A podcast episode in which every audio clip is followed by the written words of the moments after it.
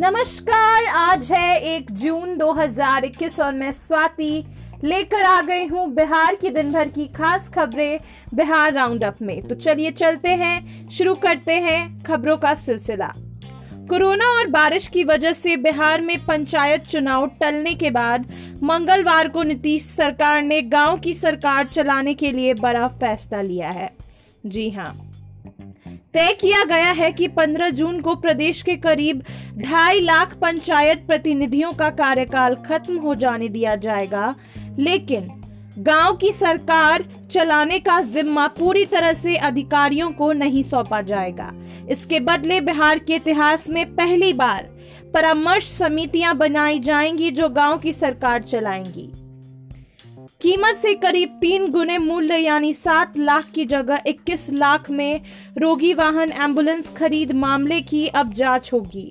इसे लेकर डीएम अमित कुमार पांडे ने सोमवार को तीन सदस्यीय टीम जाँच कमेटी का गठन किया है। इस जाँच प्रक्रिया पूरी होने के बाद कमेटी द्वारा सौंपे गए प्रतिवेदन के आधार पर आगे की कार्यवाही की जाएगी। बिहार में सड़क दुर्घटना कम करने के लिए चलाए जा रहे तमाम जागरूकता कार्यक्रम का कोई असर नहीं दिख रहा है।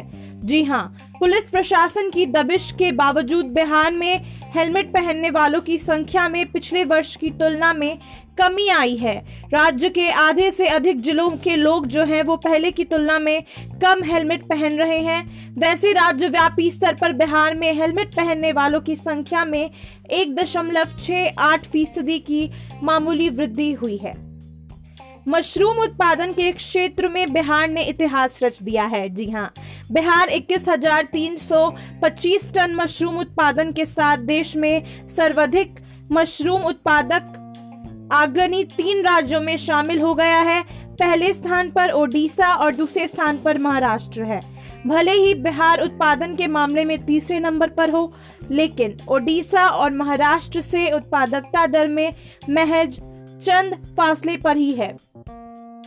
बिहार में प्री मानसून बारिश ने पहले मौसम का मिजाज बदल दिया है। जी हाँ राज्य के कई जिलों में तेज आंधी के साथ बारिश शुरू हो गई है। वहीं मौसम विभाग ने बारिश को लेकर पहले से अलर्ट जारी कर दिया है। राज्य में मानसून आने में अभी 10 दिनों की देरी है। शिक्षा विभाग लॉकडाउन के बाद कुछ बड़े निर्णय लेने जा रहा है। जी हाँ इससे सबसे पहला और अहम निर्णय राज्य सरकार के ड्रीम प्रोजेक्ट जल जीवन हरियाली अभियान से जुड़ा होगा। दरअसल प्रदेश के सभी परंपरागत विश्वविद्यालयों के डिग्री कॉलेजों के पाठ्यक्रम में जल जीवन हरियाली की विषय वस्तु को शामिल करने की योजना है। ब्लैक फंगस को लेकर बिहार सरकार का बड़ा फैसला, चार आईएएस को पटना के अस्पतालों में दी गई जिम्मेवारी। सीसीटीवी द्वारा होगी संप हाउस की सतत एवं प्रभावी मॉनिटरिंग प्रमंडलीय आयुक्त ने ली नाला सफ़ाई और जल निकासी पर अफसरों की बैठक। जाप सुप्रीमो ने कहा, हमें न्यायालय पर पूरा भरोसा, हम बहुत आगे जाएँगे।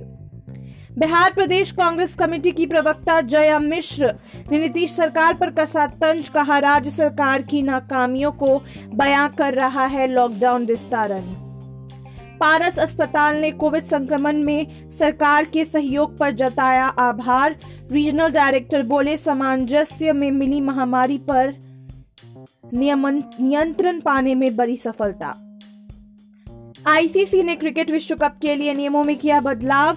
2027 का विश्व कप सुपर सिक्स प्रारूप के तहत खेला जाएगा। आईसीसी ने पहली बार बदलाव नहीं किया है, बल्कि इससे पहले भी 2019 क्रिकेट विश्व कप में आईपीएल जैसे राउंड रॉबिन प्रारूप को अपनाया गया था।